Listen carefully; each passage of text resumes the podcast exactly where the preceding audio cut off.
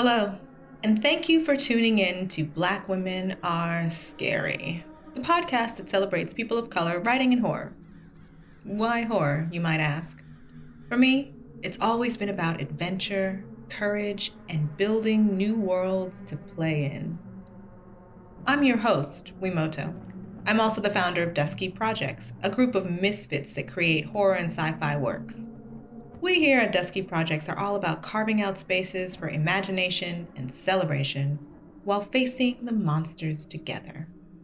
So let's lean in and listen to Outcasts by Valjean Jeffers.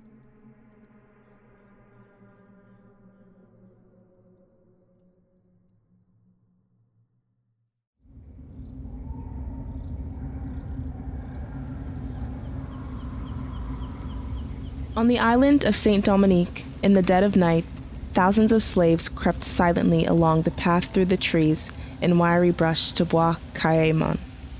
In the clearing, the Houngan Dutty Boukman, a huge self educated slave with a fierce countenance, and Mambo Cecile Fadiman, a mulatto slave woman, waited to lead them in ceremony. They petitioned the Loa for protection, for deliverance from slavery's lash, calling upon the darkest spirits of their ancestors to help them in their battle. They prayed for freedom. Our God, who is so good, so just, He orders us to revenge our wrongs. It's He who will direct our arms and bring us the victory. It's He who will assist us. Listen to the voice for liberty that sings in all our hearts. There was a clap of thunder Lightning flashed in the dark sky. A swirling rush of wind stirred the trees. Cecile's green eyes rolled back in her head. Enraptured, she began to dance wildly. She'd been possessed by the Erzulie Seven Kut Kuto, the most deadly embodiment of the Loa, Erzulie Dantor. She sang, and the slaves, beating upon the drums in rage, sang with her. Seven stabbings of knives, seven stabbings of daggers, Lend me the ganmal so I can vomit blood. Lend me the ganmal so I can vomit blood. My blood is running.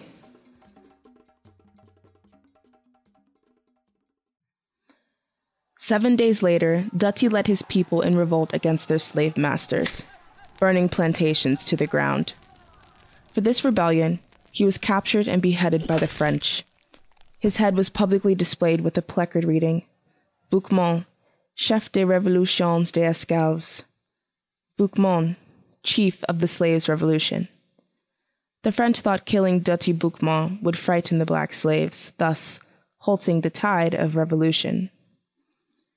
But the fires of liberation Dutty and Cecile ignited were not the first, nor would they be the last.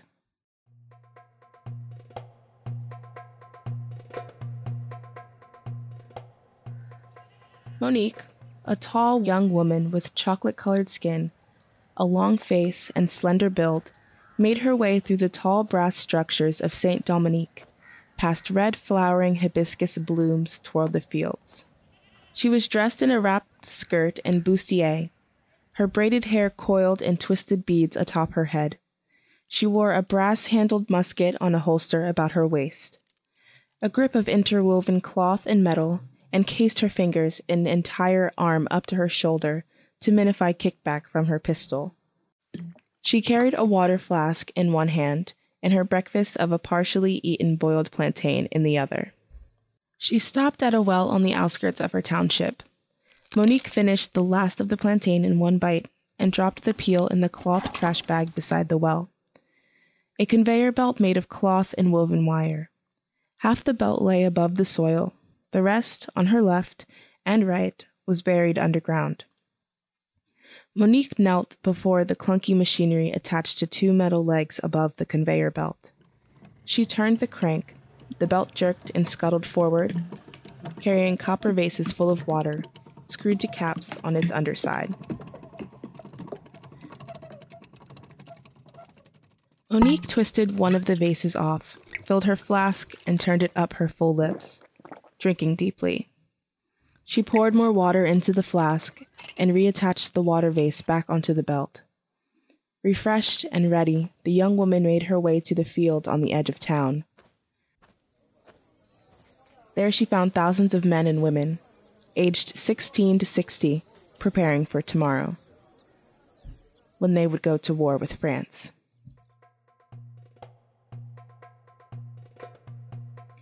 After Dutty's rebellion, General Toussaint Louverture had led a revolution from the island of Saint Dominique, allying himself with Napoleon to end bondage in his homeland.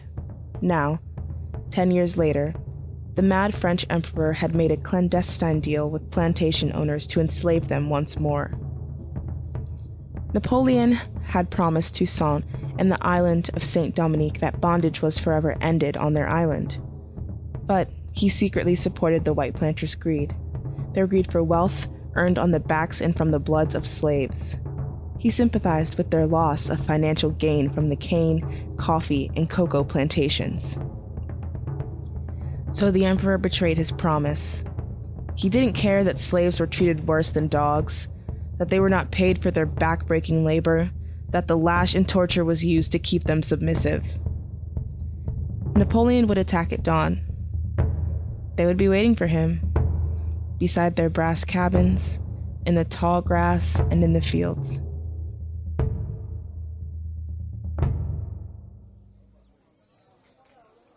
Monique merged with the crowd of warriors on the field, wearing embroidered grips like hers on her shoulders.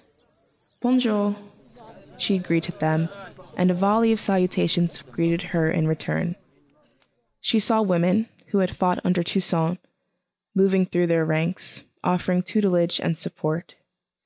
These women were among his most trusted generals and would fight alongside him, helping him lead the St. Dominique warriors to victory. She pulled her musket from its sheath and began practicing with them, aiming the revolving muskets with brass grips. She aimed and fired at a clay target, blowing the figurine to bits. The muskets had three barrels that rotated and fired. Other warriors were practicing with copper bayoneted rifles that fired bullets. There were also those perfecting their use of the whirling bird machetes, a brass and copper rendition of the black capped petrel bird. These men and women wore gloves made of heavy cloth, interwoven with pounded brass to protect their fingers, as well as top hats with scopes to enhance their sight and track their bird's flight. Directions were dialed on the petrel bird's belly. Once aimed and fired, the whirling bird flew to the target and transformed into a deadly machete. During the First War, President Toussaint had contacted the black American scientist Benjamin Banneker to help him in his fight against Napoleon. All of the weapons were Banneker's ingenious inventions. The airships, too, were of Banneker's wondrous design and powered by both science and sorcery. The ships were cylinder shaped and overlaid with a metal filigreed. A propeller at the stern had a crank that would be turned by human hands. Carved flaps on the port and starboard sides enhanced their buoyancy, as did the steam filled cigar shaped balloon above it.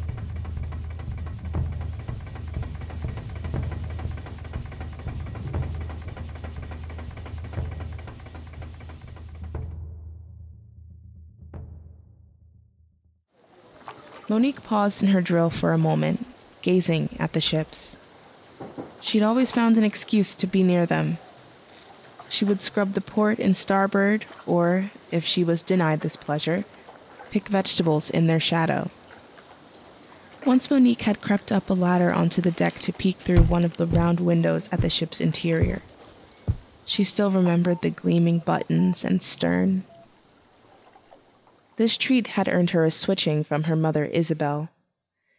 Women were strictly forbidden from operating ships or gazing at their interiors. The village elders had reasoned, and rightly so, that if women engaged in these activities, it might lead to dissatisfaction with their own lives. Women were expected to work the fields with men and to fight alongside them in the battlefield. This was as it should be. But the bulk of the domestic responsibilities also fell on female shoulders, such as caring for children, cooking, and housekeeping. Monique had no children of her own, although she was twenty and one years. Still, she was required to help other women care for their young, in provision for the coming day when she would become a mother herself. The day she whipped Monique, Isabel told her daughter she had plans for her, which didn't include piloting an airship. We worked hard enough when we was slaves, n'est-ce pas? We women had it the worst. Isabel spat. The white slavers took our children. Took us if they had a mind, too. They'd rape us right in front of our men, just for sport. My man, your father, he was killed by the slavers. Now we free to be women. We free to care for our own children, our own men. She cupped Monique's chin in her small hand. That's what I want for you, Sherry Mwen. A husband, children. Her eyes hardened suddenly. And if I ever see you look at a woman the wrong way, if I ever see that, I'll cut your eyes out myself. Monique couldn't say for sure what had prompted her mother's threat, but she suspected it was because she'd never shown any interest in men. Isabel was no fool. She tore her eyes away from the airships and pulled her weapon from her holster. She took aim at her target, a clay figurine. All at once, elation and longing swirling about in her bosom. She looked forward to the dawn, looking forward to hiding in wait for the French, surprising them when they thought the island would be sleeping. And what comes? What must come afterward? I must have her.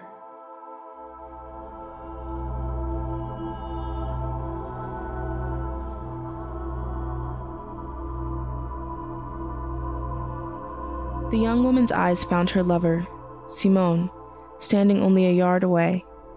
Simone, with her dark skin, wide laughing mouth, small breasts, and rounded hips, Simone, who could dance better and shoot better than anyone she knew, male or female. Simone felt her lover's gaze travel down her body and looked over her shoulder. Their eyes met, and Monique suddenly found it hard to breathe. Desire, like molten honey, flowed from her breast to her pelvis. She tore her brown eyes away, lest the love that burned within them be revealed to her fellow warriors.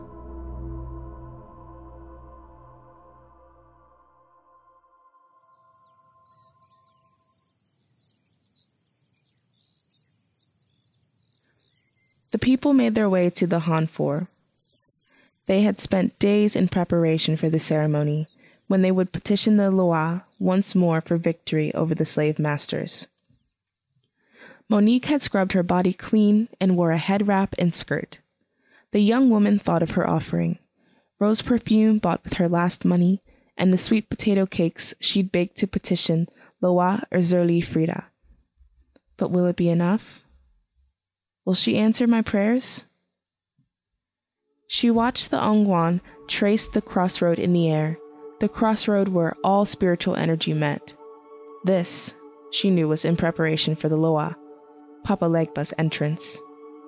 Everyone had already laid their offerings on the altar rum, tobacco, perfumes, machetes, Monique's offering of among them. Songs were sung first in French, then a litany was sung in African and Creole. Behind her, young women holding candles danced. Along the walls, men beat the drums with brass sticks. The dance began. A young man twisted into their midst, his face in contortions enraptured, his eyes rolling back in his head. The drums accentuated his movements as he skillfully spun with leaps and pirouette. He shuddered and dropped to his knees his torso shaking back and forth in rhythm to the drums. He rose slowly, and they offered him his cane, straw hat, and pipe. For he was now being ridden by Papa Legba, the honored one who was called before all others and is always the last to leave. Papa Legba, the one who stands at the crossroad of life and death. Minutes later, another older man gyrated violently in their midst his face both enraptured and angry. He snatched the machete from the altar and began thrusting it in the air in quick, short jabs. The acolytes stepped back to give him room, rejoicing in their hearts, for they knew that Papa Ogun, a Loa of war, was now among them. The French dogs will fail. We will not return the chains, no!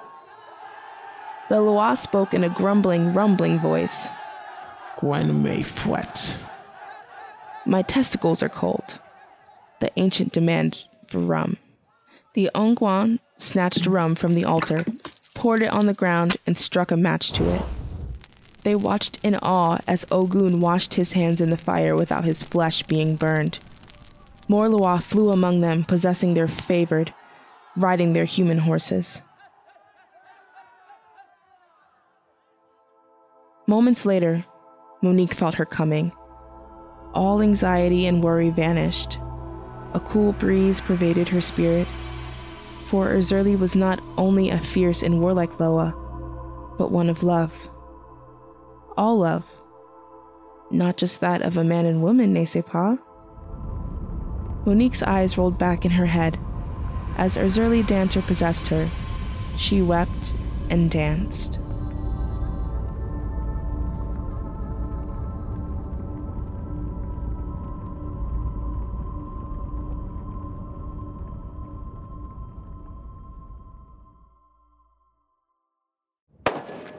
Monique fired, hitting a French soldier in the head. Next to her, a warrior dialed and aimed his whirling bird. The mechanical bird flew straight at a Frenchman, chopping and hacking at the doomed man's arms. Every able bodied man and woman on the island was here, fighting on the field. Those that couldn't fight were behind the battlements, pouring metal into bullet molds. Napoleon's forces outnumbered them, and the Emperor had brought his own airships, huge cigar shaped vessels with sails billowing on the port and starboard and conical balloons above them.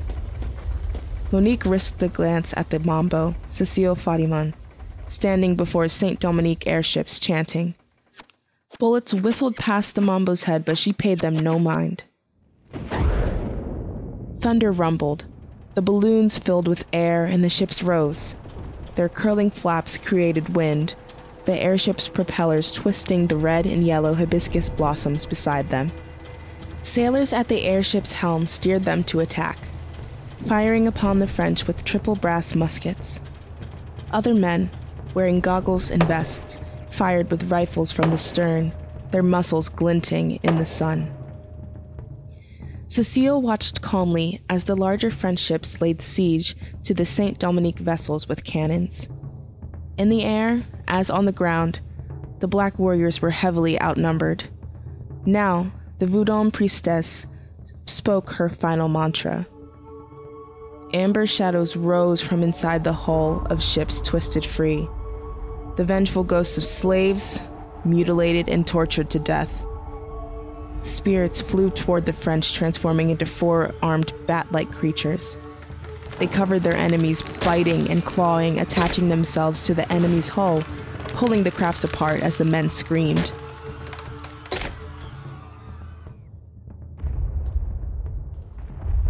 On the ground, scores of French soldiers lay dead or dying. Napoleon's forces fell back, retreating before bellowing black warriors. The ancestors are with us!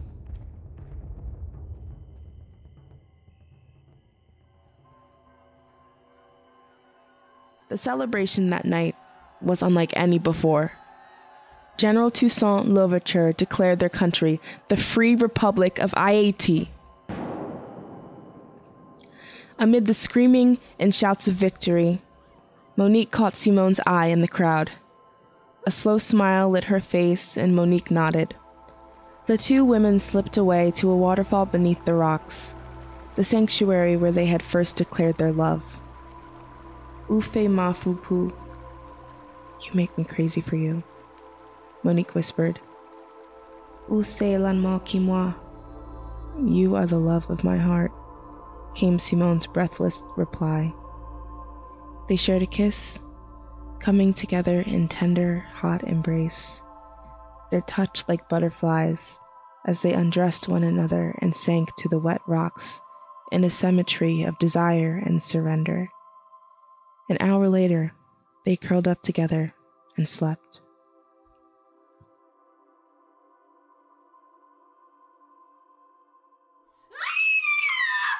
Simone was screaming. The sound thrust Monique into awareness. Someone was shouting, Didn't play! Unnatural!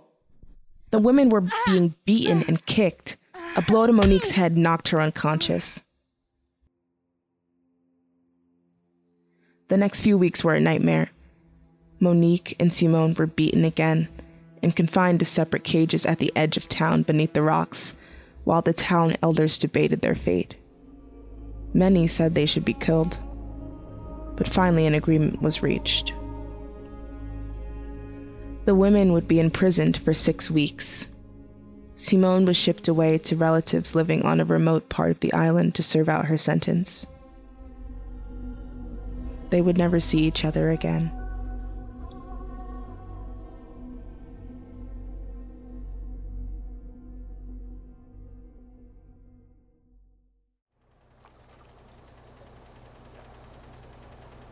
Monique watched the airships ready for takeoff through the bars of her cage, hanging beneath the cliff. She still bore a black eye, the latest bruise from her mother. Only this time she'd fought back, punching and scratching. She'd done no more than was needed to fend Isabel off and stop her beating. Still, two more weeks were added to her sentence. Longing pierced her soul as she gazed at the puffs of steam streaming from the ships on their way to patrol, and the wooden wings flapping. Suddenly, the first one was airborne, flying past the slender rocks that separated the triangular stacks of boulders at the edge of her village. The sound of palms on drum skins beat in refrain to the ship's wings, as if the drums were the reason they could fly. One, and now they soared into the distance. Monique stared at them until they were lost to her gaze. She gripped the bars of the cage. Suspending prisoners outside during the day and letting them return home at night was supposed to be a kinder punishment than perpetually confining captives indoors. I'm still a prisoner. Being outside just makes it worse. The rumbling of her belly and the shaking of her cage let her know it was time to eat. In the next moment, two women hoisted her cage up from under the rock and shifted it to the ground. Their narrowed eyes and pursed lips revealed what they thought of her. The strange one who lusts for the flesh of her sisters, the bad daughter who beats her own mother. One of the women reached into the folds of her dress and produced a skeleton key. A few moments later, her dearest friend, Angelique, sauntered over. She was a plump young woman, with her skin the color of ripe bananas and a thick head of hair. She carried a basket, and there was a blanket under her arm. The delectable smell of dairy colle au pois, brown rice with red kidney beans topped off with red snapper, tomatoes, and onions drifted toward her. She smiled, her teeth flashing against her cafe au lait skin. Let's find somewhere nice to eat. Angelique was a mulatto affranchi, a wealthy descendant of the union between slave owner and slaves. Birth determined the affranchi's social position, and intermarriage between them solidified this caste solidarity. Some of them had even owned slaves before General Toussaint had emancipated all living in Saint Dominique. Angelique knew how the ships were put together, what made them tick, and she could fly. So she said. She and Monique's mutual interest in airships had brought them together, and they'd quickly become friends, in spite of their dissimilar backgrounds. How she'd come by her knowledge of airships was a mystery, but she'd shared all she knew with Monique and swore her to secrecy. She was also in love with John, the dark skinned son of former slaves.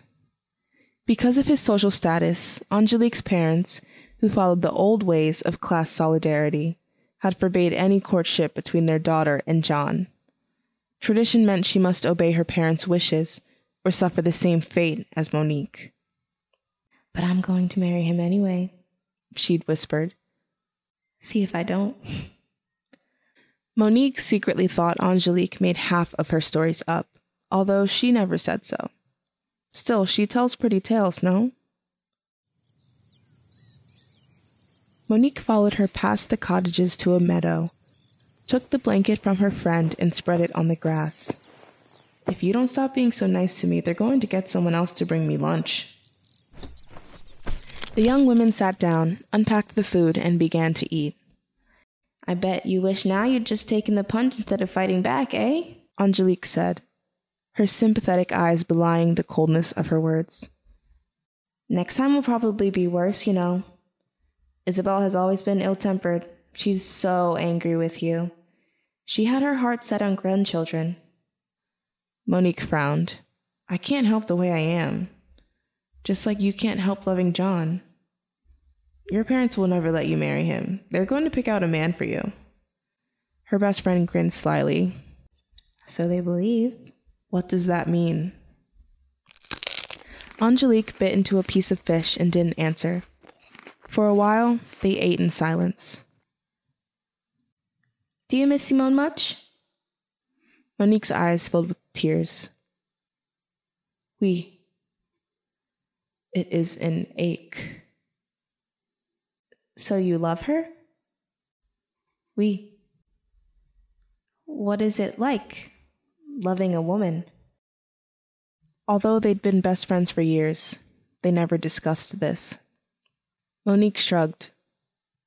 Like your love for John, I suppose. For me, it is as natural as breathing. Well, perhaps after tonight you will meet another woman and fall in love. Loving someone, whether man or woman, is not like picking vases from the well. If one is empty, you just pick another one, n'est-ce pas? Love is not like that. What makes tonight so different? Stay awake and find out.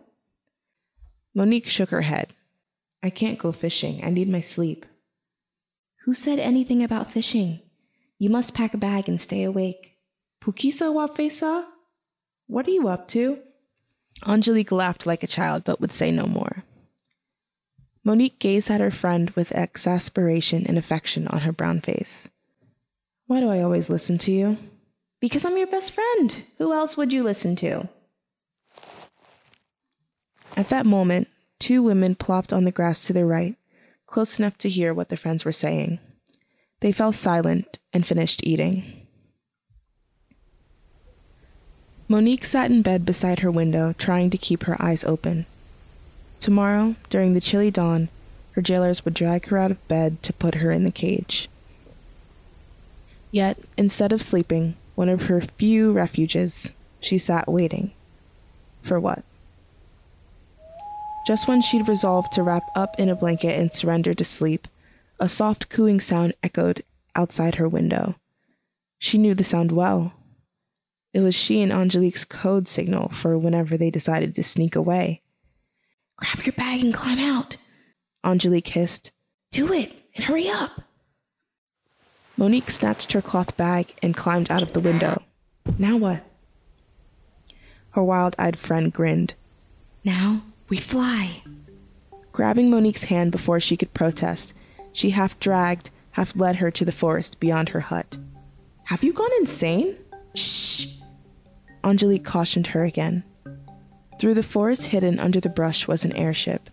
The green balloon over it added to the camouflage. It was crudely built without the intricate carvings of Haitian ships, but looked to be in working order. But how?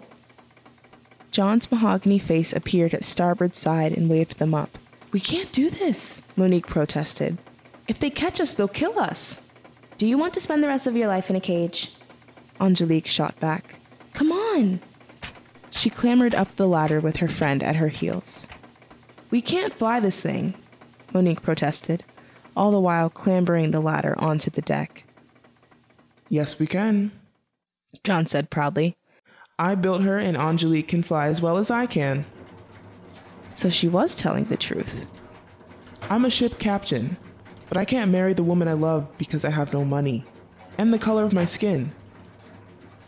All the while, he and Angelique were hoisting the sails. Monique followed them inside to the helm, burning with excitement in spite of herself. She never actually walked inside an airship. In the center of the deck was a concentric hatch directly below the gathered edges of the balloon. Angelique opened the hatch to reveal a box of copper and brass and another hole in its center and depressions on either side. She pumped the depressions and steam flowed from the box, filling the balloon, while Monique and John began turning the cranks on the propellers and flaps. The ship began to rise, and Monique thought her heart would burst with joy. Here we go, John shouted. The ship's wings flapped, the propeller whirled, tearing and blowing the foliage and lifted from the ground. The airship sputtered forward. Give her more steam and turn the propellers faster. The women grunted, turning the propeller faster. Angelique, trade places with me. Angelique took the helm as he and Monique turned the propellers. The airship picked up speed. The mulatto woman grinned. My parents thought they could marry me off to an old man. Won't they be surprised? Where will we go? Monique asked. There's an island across the ocean, Santo Domingo, said John. Ayiti's armies freed the slaves there too.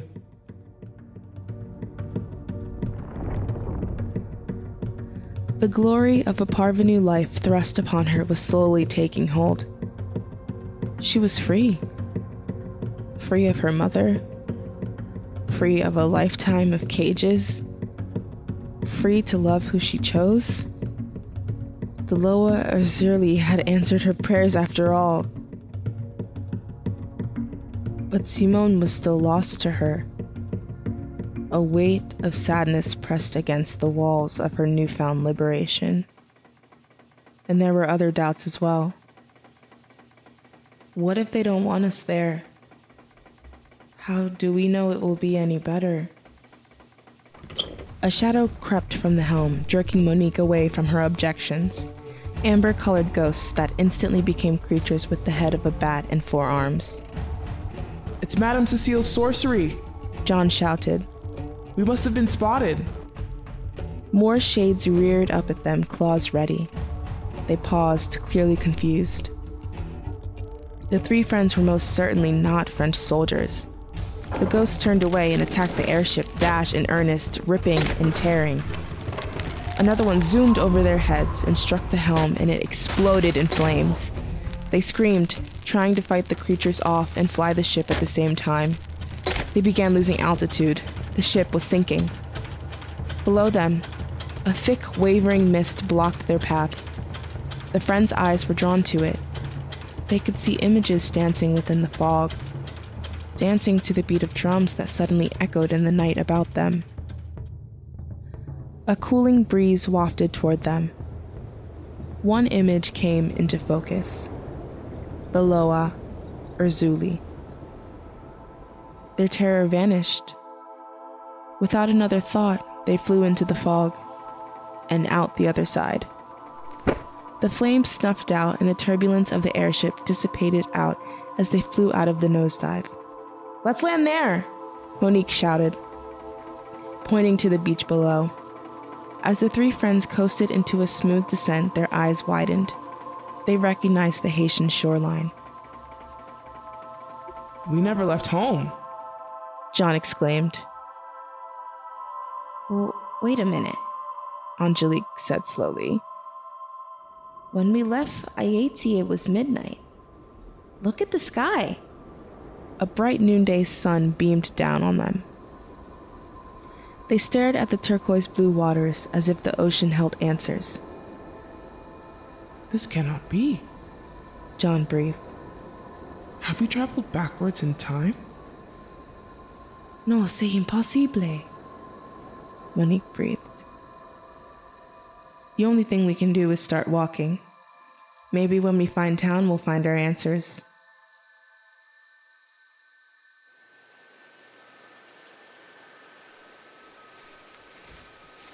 They covered the airship with seaweed and debris as best as they could. After their strange trip, they were a little afraid of it, but their friends still thought it best to protect it in case they needed to escape. When they reached town, they discovered they'd left Ayiti only to return, but to an alien republic. They didn't recognize the township. What was even more incredible was that in this Ayiti, the revolution had taken place a month ago. No one knew them here. So they gave vague descriptions of a small hamlet they'd traveled from, and no one they met seemed to care much. Monique found a job cooking for a rich, elderly woman named Michelle. John and Angelique took a job working in the sugar fields she owned. Later, Monique questioned her employer about the customs of her new home and find out that class discrimination did not exist in Ayiti, informal or otherwise. There were no restrictions upon homosexuality either. Michelle was incredulous that any republic would have such rules. We were once slaves, n'est-ce pas? Why would we oppress one another? The older woman sucked her teeth and shook her head. That must truly be a terrible place you came from. No wonder you ran away. Monique pressed her lips together and said no more. It was my home and I loved it dearly. Now Ayiti is here, yet lost to me. Perhaps forever. I wonder what unpleasant truths this new world holds. We're going to stay, Monique, said Angelique. John and I can be together here. What about your mama and papa? Angelique looked away. I love them and wish them happiness. But I love John more. Perhaps one day I'll look for them. She shrugged. Perhaps not. Both my parents are dead the young man added. Angelique is all the family I have now. The three were sharing a meal in the tiny house she and John had rented together. The couple had married the same week they'd landed. You should stay too, Angelique suggested. Monique had saved a little coin and was determined to search the island until she found Simone. No, I have to find her. I have to know if she's happy. What will you do, Cherie, if you meet her and she is happy without you? asked John. We still know so little about this strange world, n'est-ce pas? Monique smiled. We will become the best of friends, the three of us. I will wish her well. And I will be back. She left the next morning to find her destiny. In the days to come, some happy, others melancholy, she thought often of the airship they'd left behind on the beach, and whatever became of it.